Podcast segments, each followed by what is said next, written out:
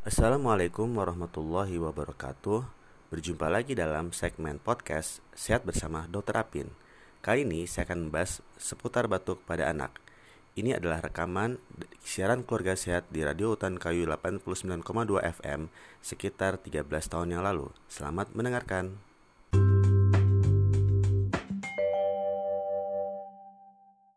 Obat infeksi dan sebenarnya batuk akibat infeksi pun apakah harus langsung diobati dalam arti wah batuk nih harus cepat dihilangkan. Jadi kalau kita dengar anak kita batuk jangan sampai dia batuk-batuk lagi.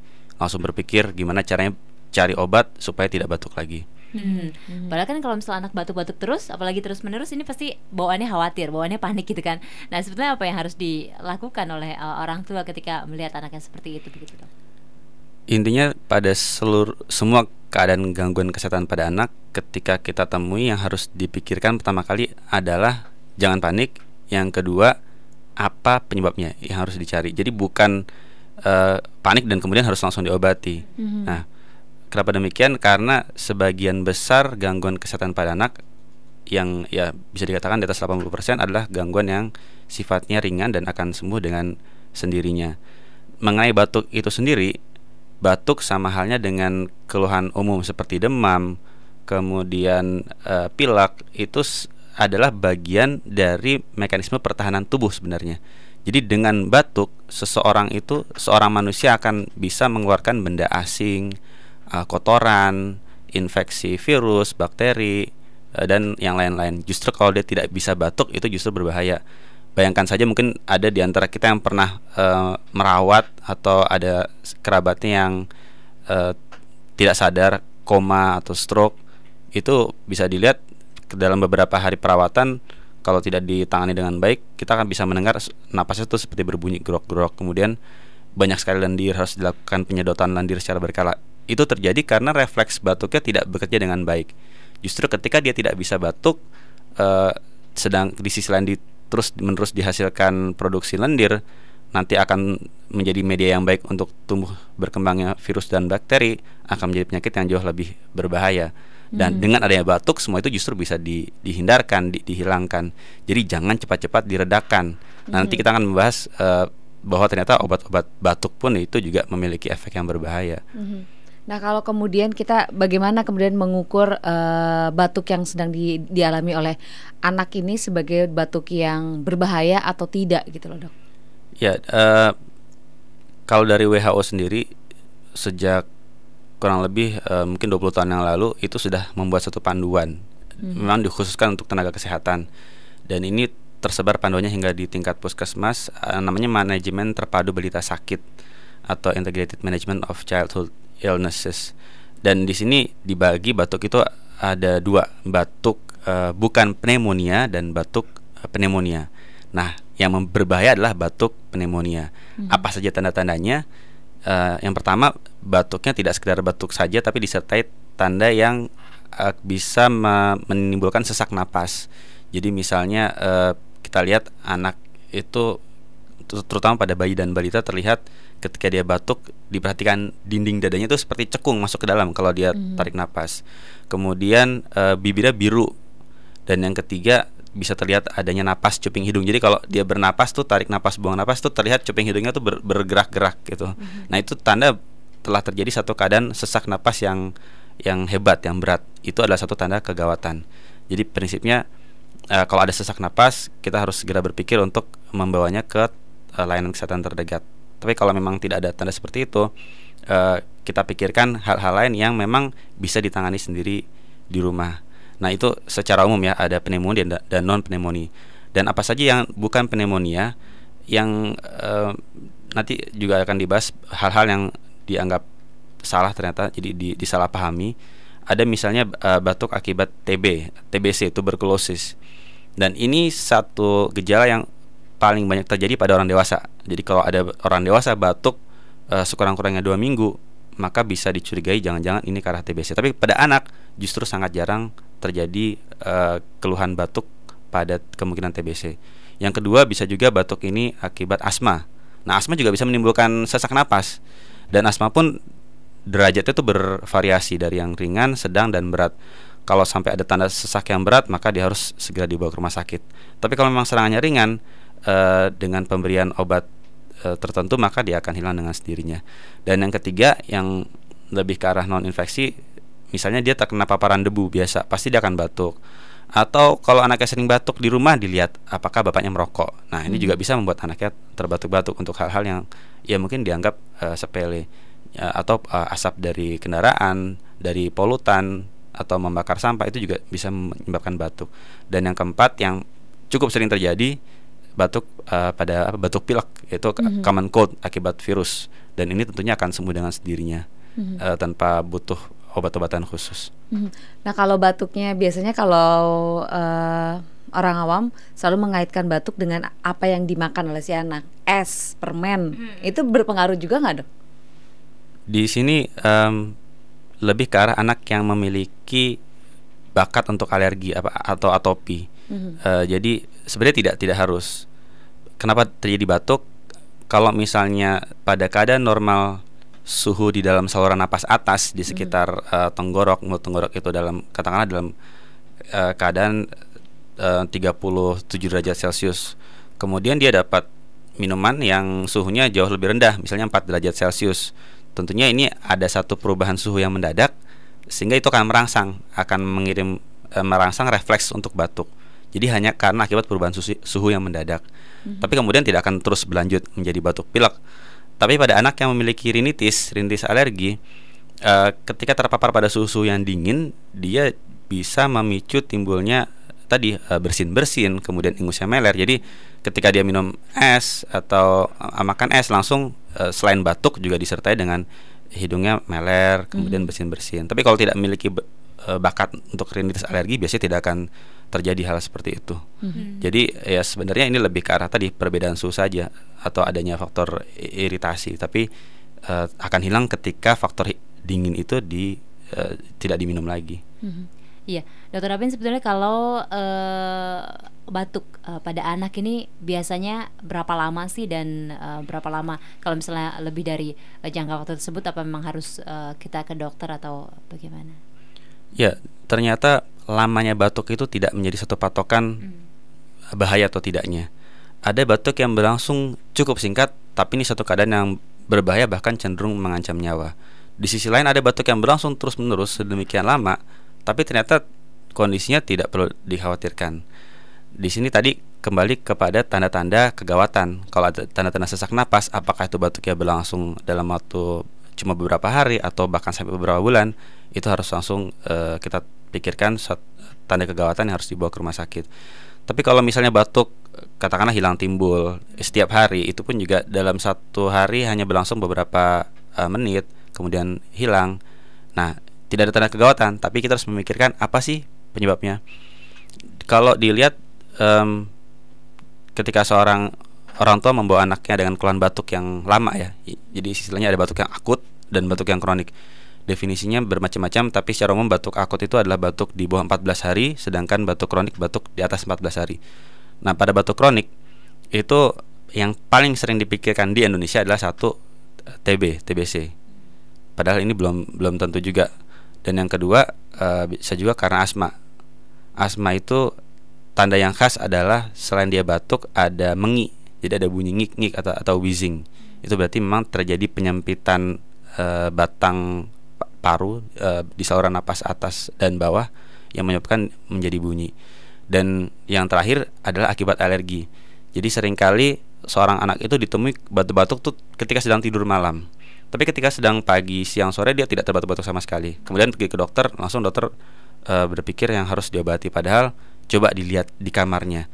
Seringkali anak-anak itu terbatuk karena ketika dia tidur um, kondisi kamar yang apakah ada tumpukan majalah, koran atau baju-baju di gantungan yang tidak eh, jarang tersentuh atau tidak dibersihkan itu akan berpotensi menyimpan debu. Ketika anak tidur dalam posisi tubuh yang terlentang, hmm. sedikit demi sedikit debu itu akan terdeposit masuk ke dalam saluran napas. Ketika dia sudah cukup uh, banyak akan merangsang refleks untuk batuk. Jadi anak akan terbangun di malam hari dan batuk-batuk. Tapi kalau misalnya kamarnya sudah dibersihkan, atau ketika anak batuk langsung diberikan uh, air air min, diberikan minum biasanya akan hilang dengan sendirinya dan tidak ada keluhan lagi. Nah berarti itu bukan suatu keadaan infe- infeksi tapi akibat paparan debu yang ada di dalam kamar. Dan itu cukup sering terjadi. Eh, dan lagi-lagi hal yang sering terjadi ini bukan suatu keadaan yang membahayakan tapi harus di- diperhatikan bagaimana kebersihan rumah atau kebersihan kamar. Iya. Nah, warga kota silakan kalau Anda punya pertanyaan soal batuk pada anak, Anda silakan bisa sampaikan melalui pesan pendek di 0812 118 8181 atau telepon ya, telepon saja langsung di 8590 9946 atau 47. Kita akan kembali lagi nanti warga kota setelah jeda berikut ini. Dasar laki-laki pengecut, kau tidak pantas jadi suamiku. Terserah apa yang kau katakan. Apa yang kau lakukan di sini, Kusuma Dewi? Menunggu paman. Kusuma Dewi, Paman? Sebuah kisah yang mengungkap kedalaman hati manusia di balik sejarah runtuhnya kerajaan Majapahit dan berdirinya Demak Bintoro. Ayo prajurit Demak, kita perang di jalan kebenaran. Di antara semerbak bunga. Pelangi di atas gelagah wangi, serial Sandiwara Radio yang dipersembahkan oleh PT Indosemen Tunggal Prakarsa Tbk, produsen semen tiga roda. Segera disiarkan setiap sore hari, Senin hingga Jumat di radio kesayangan Anda ini. Pelangi di atas Gelagawangi mengudara di FM 89,2 Utan Kayu dari Senin hingga Jumat pukul 18.30 waktu Indonesia Barat. Kasus pembunuhan aktivis HAM Munir masih diliputi kegelapan. Untuk menghormati almarhum Munir beserta dedikasinya untuk dunia hukum dan HAM, KBR 68H menyelenggarakan lomba cipta lagu tentang Munir. Ketentuan lomba, tema lagu tentang Munir. Lomba terbuka untuk umum.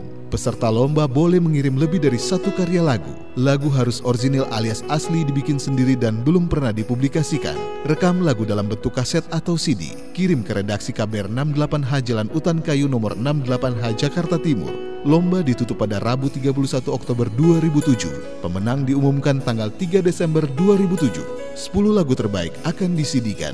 Dewan juri terdiri dari musikus Tri Utami dan joki Suryo Prayogo serta Usman Hamid dari Kontras. Tiga lagu terbaik akan diputar selama bulan November di program Sarapan Pagi KBR 68H dan di FM 89,2 Utan Kayu. Selanjutnya, pendengar bisa memilih satu lagu favorit lewat SMS. SMS akan diundi dengan hadiah sebuah sepeda motor.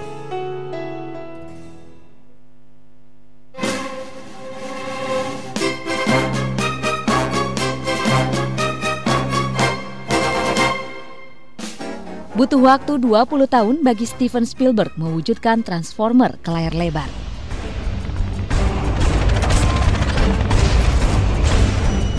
no, no, no, no!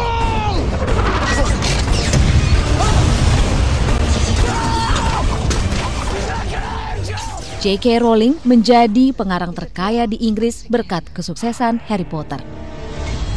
This is a lie. It's not a lie. I saw it. Minister, the Dark Lord's return is incontrovertible. He's not back. Dan remaja Indonesia berperang dalam hati antara modernisasi dan tradisi dalam film Tiga Hari Untuk Selamanya. Ini sudah tradisi turun-temurun di keluarga kita. Dan Tante percayakan sama kamu untuk membawanya sampai ke Jogja dengan selamat. Ya, Su? Gila ya, hari gini masih ngurusin urusan tradisi sama apa kata orang. Oh, aku males kan naik pesawat sendirian. Kan sama Yusuf. Simak semua informasi tentang film dalam Galeri Film Saban Sabtu pukul 15. Jangan lupa ikuti kuis Galeri Film persembahan Vision Interprima Pictures hanya di FM 89,2 Utan Kayu.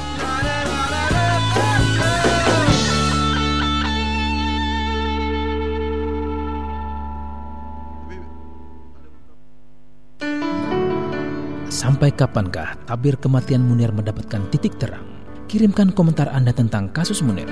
Tulis SMS dengan awalan Munir ke 0812 118 8181. Keadilan untuk Munir. Keadilan bagi kita semua.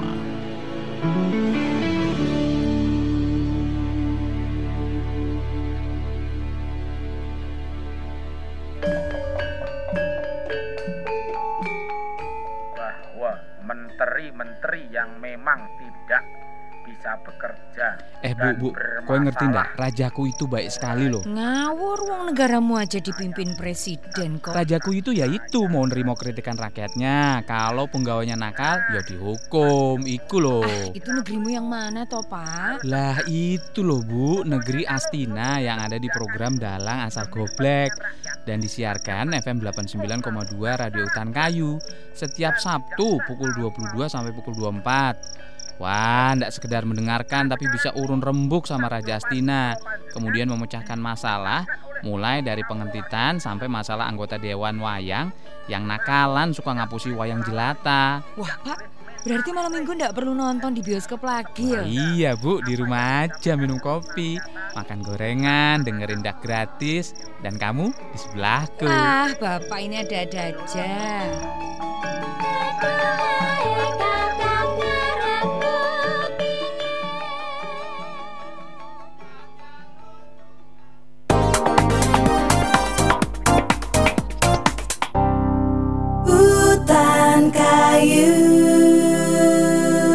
Warga Kota masih bersama dalam Keluarga Sehat di FM 89,2 Radio Tan Kayu, radio yang mendengar Anda. Kita masih bicara soal batuk pada anak ya. Jadi silakan Anda uh, yang punya pertanyaan soal batuk pada anak, mumpung ada Dokter Api nih sampai dengan uh, pukul 8.30, Anda bisa sampaikan pertanyaan Anda melalui pesan pendek sekarang sudah bisa di 0812 118 8181 dan untuk telepon di 8590 9946 atau 47. Kita ke pertanyaan dulu ini dari Pak Kusnadi di Tapos. Aduh, suaranya kenapa Hmm, pagi-pagi. Mudah-mudahan tidak batuk nih saya. Eh, pagi dok, apa ciri-ciri yang dapat segera kita ketahui dan bagaimana caranya untuk membedakan antara batuk yang berbahaya dengan batuk yang biasa dan bagaimana cara penanganannya? Nah, itu dia penanganannya Dokter Apin ya yang tadi belum kita bahas ya. Silakan Dokter Apin.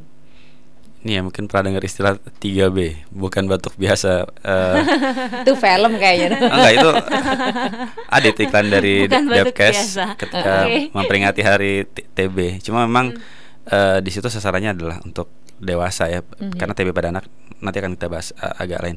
Nah, bagaimana mengenalinya? Eh, tadi yang pertama batuk itu disertai dengan tanda-tanda sesak napas yang saya sebutkan eh, di awal. Jadi ada eh, dilihat dinding dadanya apakah ketika napas itu kelihatan berat, cekung, Mhm. kemudian ada napas cuping hidung atau bahkan kalau sudah sampai terjadi eh, bibirnya biru, nah itu berarti satu keadaan namanya cyanosis, jadi sudah kekurangan oksigen Mhm. em, di dalam apa plasma darah. Dan yang kedua batuk ini em, bunyinya agak lain. Jadi bat, ada batuk yang disertai dengan dengan wheezing ya, dengan dengan mengi. Jadi pas napas tadi ngik ngik. Di, apakah ini asma atau bukan? Tapi intinya kalau sampai terdengar ngik pada saat dia membuang napas dan sering kali memang tidak terdengar, harus eh, kalau sampai sudah terdengar berarti sudah cukup eh, berat berat itunya penyempitan di saluran napas atasnya dan ini menandakan harus segera eh, dibawa ke rumah sakit. Yang ketiga batuknya ada istilahnya tuh eh, namanya stridor. Stridor itu berarti adanya satu sumbatan. Jadi kalau wheezing atau mengi itu dia menyempit. Jadi bayangkan saja ada tabung atau tong yang bentuknya silinder. Mhm. Kalau dia menyempit itu dia diameternya mengecil. Itu kalau saluran napas menyempit seperti itu akan menimbulkan bunyi ngik-ngik. Tapi kalau ada misalnya eh, sumbatan, apakah itu karena lendir yang terlalu berlebihan atau karena refleks terganggu akibat lidahnya jatuh atau yang lainnya nanti ada bunyi seperti agak apa grok-grok gitu. Tapi bukan grok-grok memang agak-agak sulit dibedakan. Tapi ini batuk itu disertai dengan bunyi-bunyi yang lain. Mhm. apa ngik atau agak eh, tadi ya istilah stridor. Atau ada juga namanya batuk pertusis Eh, mungkin istilah batuk kerjaan batuk 100 hari. Jadi batuk itu anaknya eh, baru tarik napas kali kemudian terbatuk-batuknya tuh sampai 10 kali gitu. Kemudian tarik napas kali batuknya terbatuk-batuk sampai 10 kali. Dan biasanya anaknya kelihatan sangat lemah sangat lemas namanya itu akibat pertusis memang sudah sangat jarang sejak di eh, rutinkannya vaksinasi DPT Mhm. eh, difteri pertusis, pertusis tetanus tapi ada beberapa yang masih mengalami eh, pertusis terutama di, di beberapa daerah tertentu di di luar Jawa nah itu tanda-tanda batuk yang eh, menandakan satu kegawatan dan sering kali harus membutuhkan terapi di rumah sakit. Bagaimana penanganannya? Eh, yang jelas yang pertama, ketika anak mengalami tanda-tanda seperti itu, eh, jangan coba untuk diberikan makanan yang berlebih atau di kalau pada batuk yang biasa, anak coba diberikan minum. Kalau misalnya dia ba- akibat dari iri iritan uh, iritasi apakah debu atau karena banyak lendir, banyak dahak ya, itu biasa diberikan minum akan cukup membantu mengurangi. Uh, jadi ak akibat encer, dahak yang kental diencerkan dengan air minum, dia akan menjadi lebih encer sehingga mudah dikeluarkan atau pada beberapa anak akan ditelan atau bahkan yang lain dimuntahkan.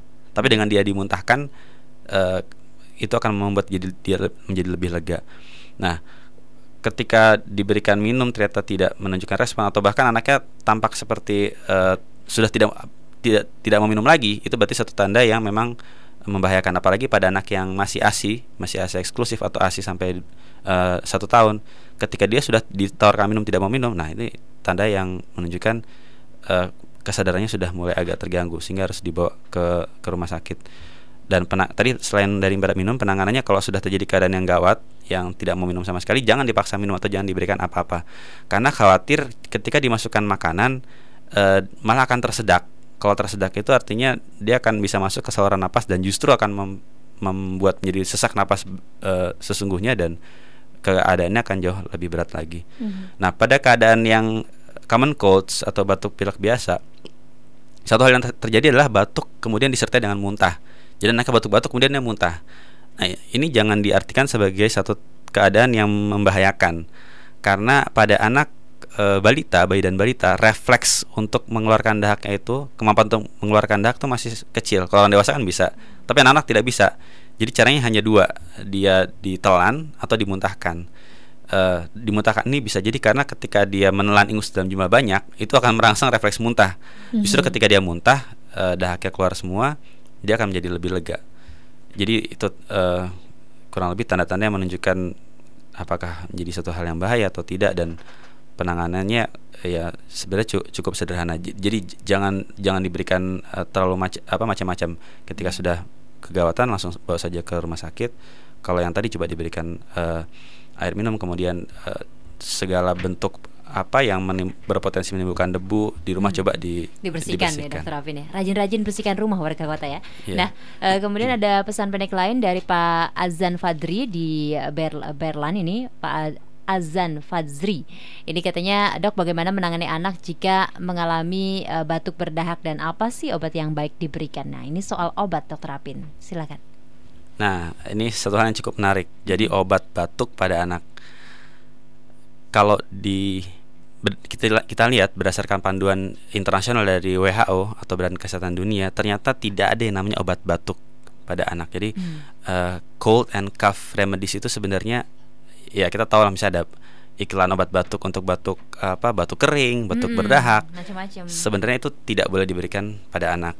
Bahkan banyak penelitian uh, yang sifatnya uh, multisenter internasional itu ketika meneliti kandungan-kandungan yang terdapat dalam obat bebas tadi, obat batuk, obat batuk pilek, ternyata tidak satupun yang menunjukkan bukti yang uh, memperbaiki keadaan. Jadi diberikan atau tidak itu sama saja. Termasuk obat-obat yang ya kita ada tahu iklannya itu obat yang obat batuk khusus anak yeah. begitu ya. Itu juga mm -hmm. uh, yeah, sama, sama saja. tidak boleh diberikan. Bahkan WHO dalam panduannya dia menyarankan penggunaan bahan lokal untuk uh, obat obat batuk dalam tanda kutip. Mm -hmm.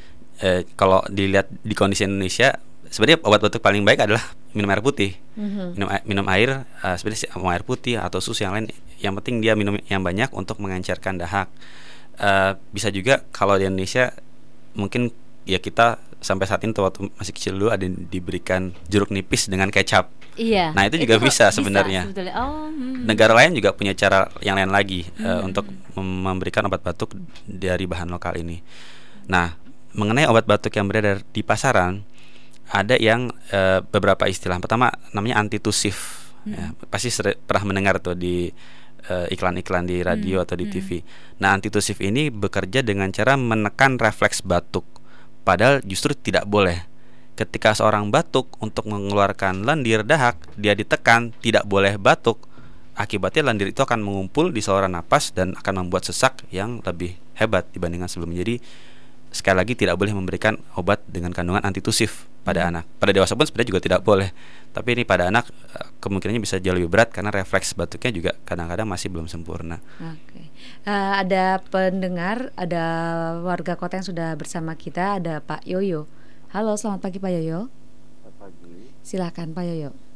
Iya, uh, tadi saya sempat dengar bahwa uh, kalau anak sakit tidak perlu diberi obat tapi cukup diberi air putih atau susu aja udah, udah selesai gitu ya. Mm-hmm. Uh, tapi kira-kira sampai seberapa lama kita lihat misalnya dalam waktu berapa minggu atau bulan si anak masih tetap batuk terus kira-kira apa yang mesti dilakukan itu aja. Nah, iya terima kasih Pak Yo silakan dokter Apin. Ya terima kasih Pak Yo uh, jadi pertama kita lihat dari durasi ya lamanya batuk. Uh, tadi ada batuk akut dan batuk kronik. Nah uh, tanda-tanda batuk di bawah dua minggu kita lihat apakah batuk ini disertai dengan demam kemudian ada pilek jadi ada ingus meler. Kalau ada batuk dengan demam kemudian ada ingus meler itu kemungkinan besar namanya common cold dan ini adalah akibat virus. Mm-hmm. dia akan sembuh dengan sendirinya akan hilang dengan sendirinya seiring dengan waktu karena yang memperbaiki adalah daya tahan. Dan lamanya uh, pulih itu uh, antara 1 sampai dua minggu gitu. Tapi bisa juga berlangsung lebih lama dari itu. Nanti ada juga istilah namanya post viral cough. Jadi uh, batuknya akibat setelah common cold kemudian malah ada batuk-batuk yang lebih hebat itu juga bisa. Nah, pada common cold kondisi seperti ini itu tidak perlu untuk diberikan obat batuk atau bahkan antibiotik apalagi tidak boleh ya karena hmm. ini akibat virus. Jadi tidak perlu karena antibiotik adalah untuk infeksi bakteri. Uh, cukup diberikan minum yang banyak. Kalau misalnya dia ada uh, hidung tersumbat pada bayi bisa boleh dibantu dengan memberikan NaCl fisiologis diteteskan di hidungnya. Atau anaknya ya diajak untuk berolahraga saja karena itu sangat membantu untuk uh, memperbaiki sirkulasi kemudian lagi lagi-lagi kalau dia banyak diberikan minum itu juga akan mencegah dehidrasi karena sering kali batuk pada common cold uh, dengan demam itu akan banyak penguapan cairan uh, cairan dari tubuh. Yang kedua batuk yang sifatnya akut uh, selain dari itu ada juga namanya asma. Nah, asma ini bisa dari yang mulai kalau awal-awal biasanya baru timbul kita akan mengenalnya sebagai asma.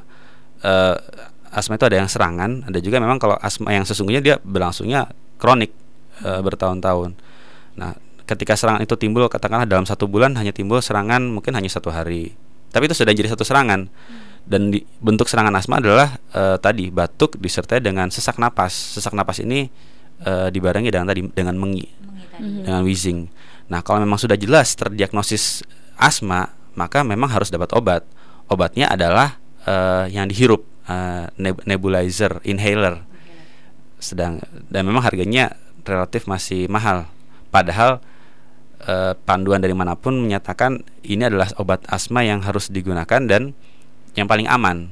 Justru pemberian obat asma dalam bentuk puyer, dalam bentuk yang diminum itu punya efek e, samping lebih besar terhadap tubuh karena kandungan dari obat itu sendiri.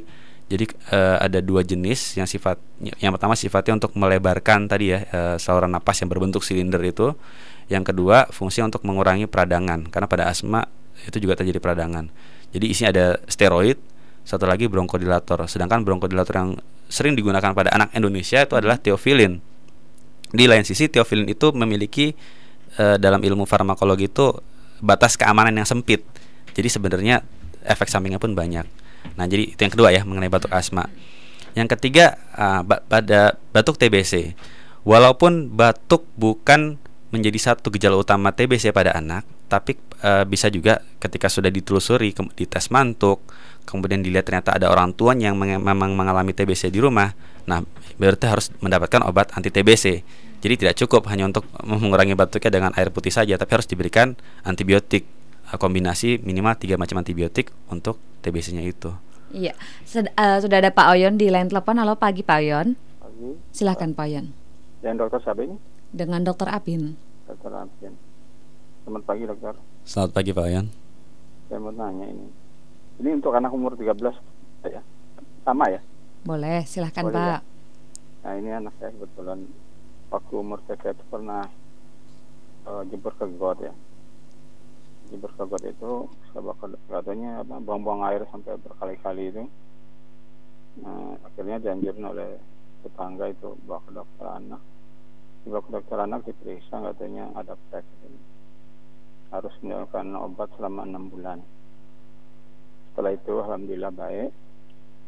Nah sebelum lama ini, kira-kira kurang lebih tiga bulan empat bulan yang lalu, itu batuk lagi dokter. Batuk lagi saya bawa ke dokter umum. saya bawa hasil ronsen yang lama itu ya kan Iya. saya bawa hasil ronsen yang lama dia lihat akhirnya saya disuruh ronsen lagi kan saya ronsen lagi saya ambil hasilnya dokter ini bilang katanya ini nggak apa-apa pak. Nah tapi dia ragu. Dia bilang nggak apa-apa ragu. Akhirnya dia karena punya eh, teman yang stres eh, penyakit dalam Mhm. akhirnya saya dianjurin ke temannya. Temannya itu saya di apa ke sana. Katanya dia bilang ini positif TB Mhm. Aduh, saya itu sampai apa benar-benar takut sekali saya bilang aduh bilang akhirnya gimana ini dok? Baiknya. Ya bapak harus kalau ini harus berobat harus rutin gitu baiknya ke mana saya berobat? Ya bapak yang maunya ke mana rumah sakitnya? Dianjurkan ke persahabatan. Saya bilang persahabatan saya terlalu jauh. Mhm. gimana rumah sakit yang dekat saya Pasar Rebo Iya. akhirnya saya ke Pasar Rebo dikasih surat rujukan saya datang ke Rebo Pak Oyon bisa langsung dipersingkat Pak. Oh iya gitu. Hmm. Akhirnya kan, nah saya udah Rebo, akhirnya dokternya malah yang di Pasar Rebo, dia bilang kenapa ini dokter terlalu ini lancang sekali katanya, bilang ini anak TB. Nah saya di situ saya syukur ya, kalau dokter memang ini bilang nggak TB, nah, itu saya minta ini mana yang betul dokter itu aja terima kasih. Iya. Oke, Saya terima itu satu kasih. maaf Pak dokter. Iya, Apa Pak Oyon? iya itu memang batuk tahun eh, tiga bulan itu memang betul ada itu? Oke. Oke, iya. Iya terima kasih. Terima kasih Terima Pak kasih Oyon. Silakan. Silakan Dokter Afin. Ya, eh, singkatnya ini umur 13 tahun ya. Mhm. Batuk pada 13 tahun yang kemudian dia diagnosis sebagai TB, eh, TB atau TBC, tuberkulosis paru. Eh, dan tadi pengantarnya kan ada kecebur got. Itu mungkin sebenarnya satu keadaan yang tidak berhubungan. Jadi Mhm. kebetulan karena dia kecebur got, akhirnya dia dibawa ke dokter. Nah, eh, ketika tidak ter terdiagnosis ada tadi awalnya flek dan sudah diobati enam bulan. Yang pertama mengenai flek, Eh, flek ini adalah satu istilah ya beberapa orang menyatakan ini istilah yang membodohi dan tidak boleh digunakan lagi karena eh, flek itu definisinya bisa bermacam-macam. Namun pada sebagian besar keadaan dinyatakan sebenarnya TBC. Cuma dokternya tidak mau bilang anaknya kena TBC, dibilang kena flek paru. Sebenarnya tidak boleh demikian. Dijelaskan bahwa ini TBC eh, infeksi akibat bakteri dan bisa sembuh dengan minum obat secara rutin. Jadi eh, sedangkan kalau menggunakan istilah flek itu sering kali orang jadi tidak mau berobat secara rutin atau mungkin menganggap remeh penyakit padahal TBC adalah satu keadaan yang menjadi eh, istilahnya global emergency di seluruh dunia dan WHO benar-benar menaruh perhatian pada masalah ini. Yang kedua, TB pada 13 tahun. Di sini eh, bisa dikategorikan sebagai TB pada dewasa. Nah, eh, Pak Oyan, diagnosis TBC pada anak Bapak yang pertama harus menggunakan pemeriksaan dahak. Jadi bukan foto ronsen. Foto ronsen bukanlah pemeriksaan baku utama istilah pemeriksaan baku emas pada TBC. Yang pertama harus periksa sputum atau dahak tiga kali berturut-turut. Jadi eh, ketika dia biasanya pa- pada saat dia datang yang pertama, terus kemudian diberikan pot dahak, besok paginya bangun tidur disuruh buang dahak lagi, dan ketika sampai di rumah sakit atau di puskesmas diperiksa lagi dia tiga kali pemeriksaan. Nanti akan dilihat kalau dari tiga pemeriksaan dahak itu mengandung sekurang-kurangnya dua kuman TBC positif, maka diagnosis TBC. Mhm. Gitu. Jadi ronsen sama sekali tidak bisa dijadikan uh, pegangan untuk TBC pada dewasa. Begitu juga dengan TBC pada anak. TBC pada anak itu pemeriksaan utamanya adalah menggunakan tes mantuk sebenarnya. Da- jadi bukan lagi-lagi bukan foto ronsen. Ini sudah sudah ditegaskan eh, oleh eh, pengurus pusat I- IDAI ba- sebagian pulmonologi sudah menegaskan masalah ini dan me- mereka sudah tidak menganjurkan lagi kepada seluruh sejawat dokter anak maupun dokter di seluruh puskesmas untuk menggunakan ronsen sebagai patokan utama. Mhm. Nah, kalau mis- misalnya sekarang pada keadaan anak bapak yang umur 13 tahun, coba dicek, minta dicek dahaknya. Kalau memang dahaknya negatif, ya berarti sudah tidak ada kuman TBC lagi. Artinya sudah eh, di- dikembalikan kepada gejala. Pada orang dewasa, gejala itu menjadi satu pemeriksaan paling pertama. Tandanya adalah batuk sekurang-kurangnya dua minggu, mm-hmm. disertai dengan adanya keringat malam, kemudian berat badannya turun. Uh, ada pada beberapa keadaan yang lebih lanjut ada batuk darah. Nah, mm-hmm. kalau sampai ada tanda-tanda seperti ini, baru dia diperiksa dahaknya. Tapi kalau sekarang anak bapak tidak ada keluhan seperti ini semua, mm-hmm. kemudian ketika diperiksa uh, dahaknya negatif semua, ya sudah tidak ada TBC. Mm-hmm. Seandainya dulu mungkin ada TBC ketika sudah diobati 6 bulan ya sudah sudah sembuh. sembuh karena pengobatan teratur selama enam bulan itu sudah eh, kes, tingga, angka kesembuhannya sangat tinggi. Jadi sebenarnya e, sangat jarang kasus TBC yang eh, diperlama pengobatannya menjadi 8 bulan, 9 bulan bahkan setahun kalau minum obatnya teratur, teratur. Oke okay, ya. Warga kota Anda masih bisa menyampaikan pertanyaan Anda melalui pesan pendek di 0812 1188181 seputar batuk pada anak dan e, untuk Anda yang mau telepon silakan bisa Anda menggunakan dua line telepon kami di 8590 9946 dan 47 setelah yang satu ini.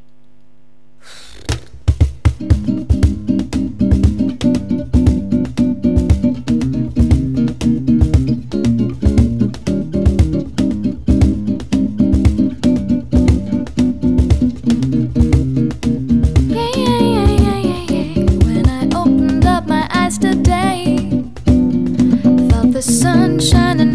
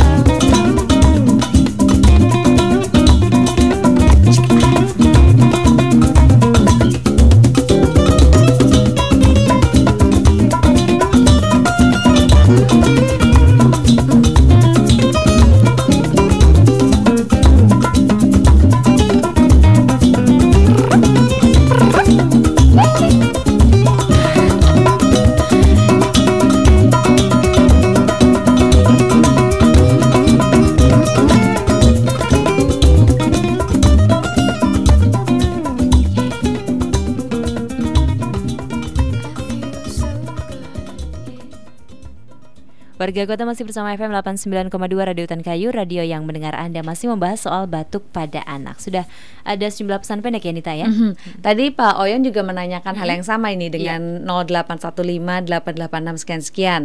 Uh, pernah mendengar ada batuk 100 hari. Apa itu uh, apakah itu benar batuk dan obatnya apa? Hmm, Begitu. Kalau Pak Oyan tadi menyampaikan itu apa batuk tiga bulan ya. Silakan Dokter Apin. Apakah memang betul ada dan bagaimana katanya penanganannya? Ya, batuk 100 hari itu istilah eh, untuk batuk batuk bahasa Jawa itu batuk rejan atau pertusis. Tadi yang saya sebut. Jadi lain lain dengan dengan T- dengan TBC. Eh, sama-sama akibat infeksi eh, dari bakteri.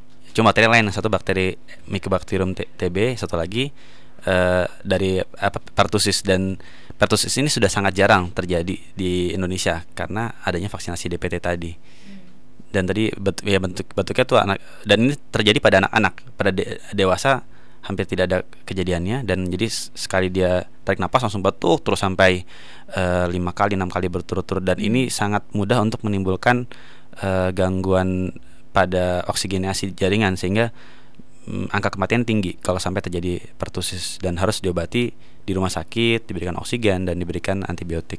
Mhm. Ada Pak Kusnadi di Depok. Halo. Ya, halo. Ya, silakan Pak.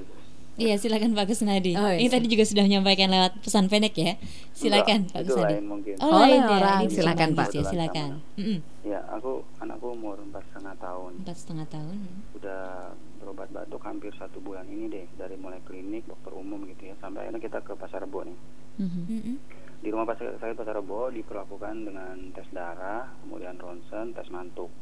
Dari tes mantuk kita dapati negatif. Mhm. Kemudian dari hasil labnya itu diberi keterangan dengan kesan bronkopneumonia. Mhm. Obatnya sudah kita berikan hampir eh, hampir habis ya, Mhm. tinggal buyar aja ini. Cuma batuknya masih ada terus dokter. Mhm. Eh, Memang pesannya kalau obat habis kita harus kembali. Cuma kok keadaannya kayaknya belum banyak perubahannya. Batuknya sudah berapa minggu? Eh, mungkin parahnya tuh dua minggu lebih deh. Dua minggu lebih ya Pak. ya? Awalnya dari batuk kering. Hmm, jadi du- eh, batuk kering mulai dua minggu eh, kemarin Iya. begitu ya sampai sekarang. Iya. Itu saja Pak Kusnadi. Ada yang lain? Ya, mungkin dari hasil labnya boleh diberi komentar dokter. Iya, Dokter Apin mungkin ada yang harus ditanya dari hasil labnya mungkin. Boleh dibacakan mungkin eh, singkat yang saja. Yang dilingkari ya dokter ya. Iya. Dia di hematologinya itu LED 51. Kemudian eosinofil itu 5. Oke. Mungkin ini Pak eh, obat yang dikasih apa? Yang diberikan obatnya apa? Puyirnya itu isinya apa?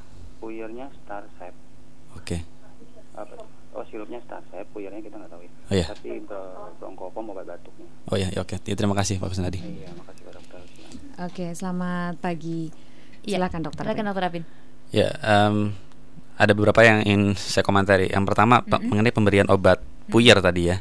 Nah, em, ini satu anjuran untuk eh, seluruh pendengar bahwa setiap kali kita mendapatkan obat, apalagi obat itu, itu tidak jelas, artinya dalam bentuk kapsul atau dalam bentuk puyer yang isinya campuran at- beberapa macam obat, selalu minta kopi resepnya. Jadi jelas itu isinya apa. Tadi kan kalau merek yang tadi disebutkan oleh Pak Kosnadi itu isinya adalah antibiotik ya, antibiotik eh, golongan spektrum luas eh, cephalosporin. Jadi eh, dokternya logikanya dokternya mencurigai ini akibat infeksi bakteri, maka diberikan antibiotik. Sedangkan puirnya tidak tahu isinya apa. Eh, nanti coba diminta kopi resepnya. Nah, em, batuk pada anak eh, pada umur 4 setengah tahun ya eh, sudah berlangsung selama. Nah ini kategorinya sudah beralih yang awalnya batuk Kering. akut dua, di bawah dua minggu menjadi batuk kronik. Hmm. Nah kemungkinannya ada beberapa, tapi lagi-lagi lihat ke keadaan anaknya. Mengenai kecurigaan TB pada anak itu ditegakkan atas IDAI sudah membuat namanya skor, sistem scoring. Jadi lagi-lagi tidak menggunakan apa hanya baca foto ronsen saja atau baca mantu saja tidak. Nah, dari beberapa skor IDAI itu yang memberikan nilai tertinggi, yang pertama adalah adanya orang tua yang mengalami TBC. Jadi orang tuanya atau orang yang tinggal satu rumah, orang dewasa itu terbukti eh, memiliki eh, dahaknya positif kuman TBC. Nah, kalau memang ada sampai seperti itu, anak ada anak balita atau bayi yang tinggal di rumahnya harus dicurigai jangan-jangan sudah tertular. Sekalipun kondisi klinisnya keadaan gejalanya juga masih belum tampak jelas. Yang kedua dikonfirmasi dengan tes mantuk. Nah, tes mantuk ini kalau memang dia positif, jadi yang pertama sudah ada orang yang positif TBC di rumah, yang kedua ditambah tes mantuk positif, ini langsung diobati uh, dengan pengobatan uh, TB selama minimal enam bulan. Nah, kalau memang tidak ada tanda-tanda ini semua diperiksa negatif, uh, itu dilihat ke arah yang lain. Batuk common cold, batuk pilek saja itu bisa berlangsung lebih dari dua minggu, hmm. dan itu murni akibat virus, tidak butuh antibiotik dan hanya waktu yang bisa menyembuhkan. Tidak butuh obat juga ya dokter Apin ya? Tidak butuh obat juga. Apalagi kalau anak katakanlah yang sakit ini anak pertama atau anak kedua, artinya dia sudah punya saudara kandung. Awalnya saudara kandungnya sakit, batuk, hmm. kemudian saudara kandungnya sembuh, anak yang ini sakit. Nah, kemudian ketika anak ini mau sembuh, bapaknya atau ibunya sakit. Hmm. Jadi istilahnya terjadi efek pingpong. Hmm. Dan ini terus pindah-pindah ini bisa berlangsung sampai lebih dari dua minggu bahkan bisa sampai sebulan tapi lagi-lagi ini infeksi virus yang nanti akan sembuh dengan sendirinya dan memang agak sulit karena satu rumah itu pindah-pindah terus mm-hmm. nah jadi tidak butuh antibiotik bisa saja kemungkinan anak Pak Kusnadi mengalami uh, common colds ini uh, kalau memang tidak ada keluhan misalnya berat badannya turun. tidak naik-naik atau bahkan turun dalam beberapa bulan terakhir atau uh, kemudian anaknya mengalami demam uh, secara rutin di malam hari kita tidak perlu memikirkan yang lain-lain. Kalau anak masih segar, masih bisa main, nafsu makannya bagus, sangat kecil kemungkinan batuk ini akibat uh, infeksi bakteri tertentu. Hmm. Iya. Nah, uh, warga kota ini ada beberapa pertanyaan juga, tapi kita akan jawab nanti ya uh, setelah jeda berikut ini. Ih, gemes, pengen jewer kupingnya. Loh, loh, loh, siapa sih Bu yang mau dijewer kupingnya? Ya mereka itu toh, bayangin Pak, uh -uh. ngurus surat gini aja, gak beres-beres. Kesel rasanya, kita ini kan rakyat kecil, iya, masih iya. dibikin susah. Coba Pak, nah, Pak. Itu penyelewengan namanya Bu. Jangan takut Bu, laporin aja. Laporin ke Hansip. Loh, kan ada yang namanya ombudsman itu loh. Hah? Ombudsman? Ya, Ombudsman, lembaga independen pengawas lembaga pemerintahan dan peradilan. Kami menerima laporan kasus penyimpangan administrasi atau penyalahgunaan wewenang yang dilakukan oknum pemerintah dan atau peradilan tanpa dipungut biaya apa pun.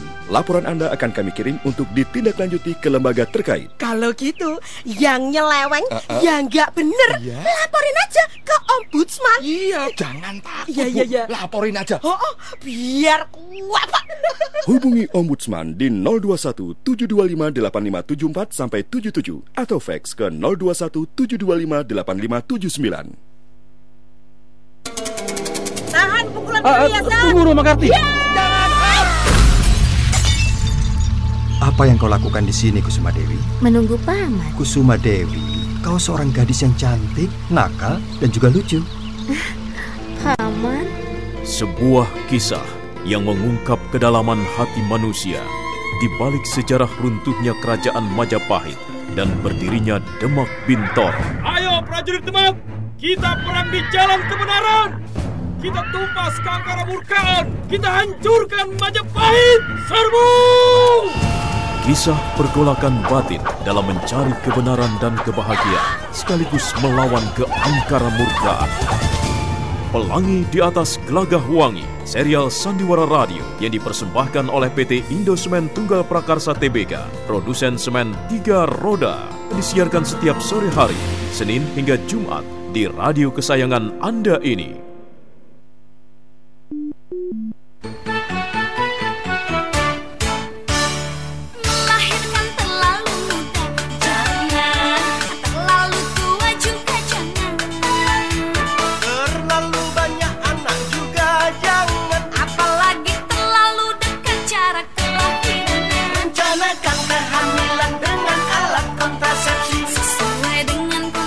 Gunakan alat kontrasepsi sesuai pilihan dan kondisi kesehatan Anda. BKKBN siap membantu. Pesan keluarga berencana ini dipersembahkan oleh BKKBN Pusat.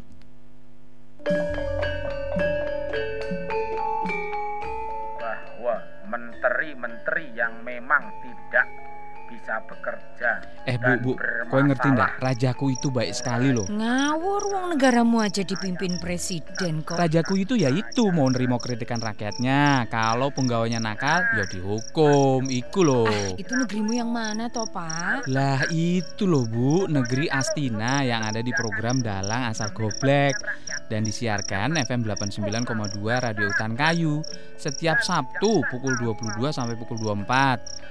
Wah, ndak sekedar mendengarkan tapi bisa urun rembuk sama Raja Astina.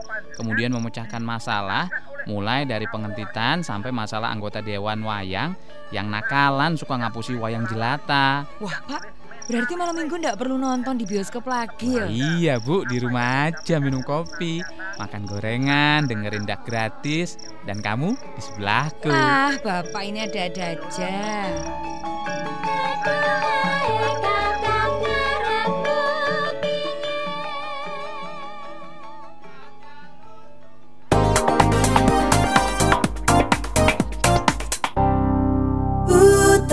Kayu Warga kota masih menyimak FM 89,2 Radio Hutan Kayu, radio yang mendengar Anda dan kita masih bicara soal batuk pada anak. Untuk Anda yang masih mau menanyakan melalui telepon, kelihatannya waktunya sudah tidak cukup karena ada sisa waktu sekitar 6 menit lagi. Kita akan membahas uh, pertanyaan yang tersisa melalui pesan pendek. Tadi ada uh, pertanyaan ini ya dari, Dari Pak Pak Kusnadi. Kusnadi. Ini Pak Kusnadi yang di Cimanggis, tadi Pak Kusnadi yang di Depok ya. Mhm. Kemudian dok, kalau batuk datangnya hanya pada malam hari dan tidak henti dan gejala eh, tidak henti, itu gejala apa katanya? Eh, itu Pak Kusnadi di Cimanggis dan kemudian dari Pak Bambang di Bekasi katanya, eh, dok anak saya sering nyesek, mungkin sesak napas ya. Saya dikasih puyer, obat puyer dan sirup eh, ini merek ya dokter ya, Brikasma ya itu ditambah terapi nebulizer eh, nyeseknya eh, sekitar jam 2 malam katanya.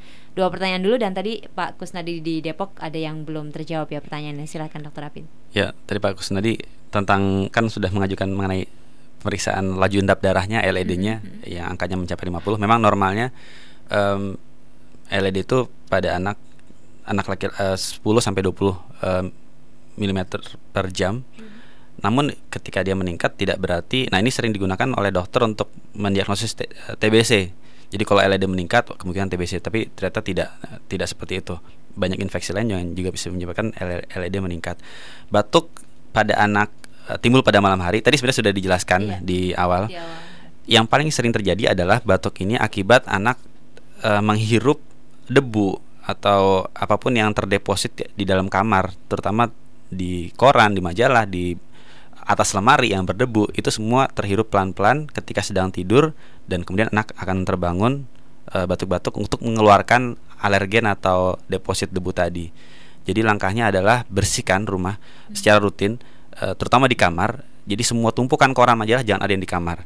Terus baju-baju ju- juga sebisa mungkin jangan terlalu lama ber diletakkan di digantungan di belakang pintu, tapi ya dimasukkan ke dalam lemari dan kemudian ditutup lemarinya. Kemudian secara rutin bagian atas lemari itu dilap dengan lap basah. Jadi supaya semua kemungkinan untuk debu dihilangkan.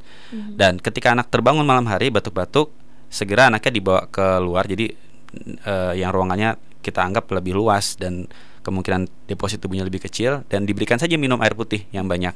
Itu akan membantu untuk melarutkan debu-debu yang tersisa di saluran napas atas eh, di sekitar yang berbatasan dengan saluran cerna. Dan ketika anaknya sudah tenang, ya bisa tidur lagi. Tapi ya sebaiknya mungkin dibersihkan dah- dahulu kamar. Jadi itu yang paling sering sebenarnya. Tapi kalau misalnya ada kasus lain tadi misalnya batuk em, malam hari, kemudian oleh pergi ke dokter dan dia diberikan tadi menyebutkan merek Obat puyer ya dan sirup. Ya, merek yang diberikan itu sebenarnya isinya eh, obat asma bronkodilator. Jadi dokter ini sepertinya sudah mendiagnosis anak eh, bapak dengan diagnosis asma. Mhm. Dan memang eh, kalau asma Ditambah terapi juga nih dokter. nebulizer, Nebulizer. eh, di, di di di uap. Nah, tolong untuk bisa dipertegas lagi. Jadi nanti tanyakan lagi ke dokternya apakah memang anaknya benar-benar terdiagnosis asma karena tidak mudah mendiagnosis asma pada anak.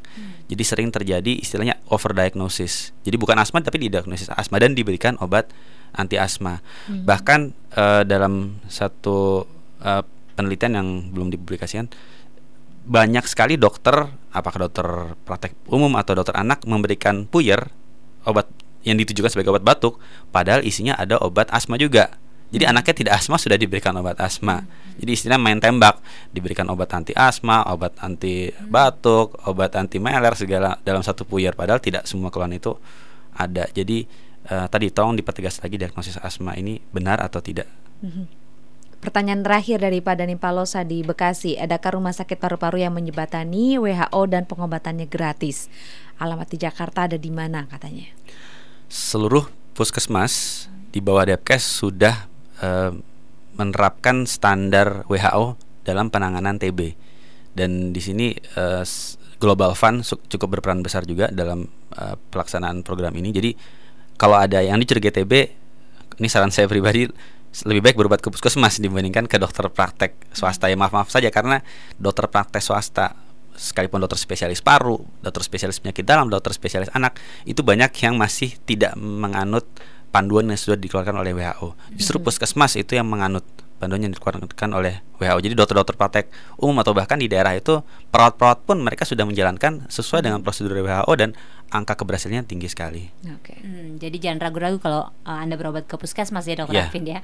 Iya, dan warga kota kelihatannya sampai di sini saja nih perjumpaan kita dalam keluarga sehat. Kita tadi membahas soal uh, batuk pada anak dan memang sudah uh, tidak ada pertanyaan lagi melalui pesan pendek ya, dan mm -hmm. waktunya juga sangat terbatas. Dokter Amin terima kasih banyak atas uh, informasinya. Ya, sama -sama. Dan saya Selestari. Saya Nita Rosita. Kita jumpa pekan depan. Salam. Salam. FM 89,2 Utan Kayu segera bergabung dengan KBR 68H.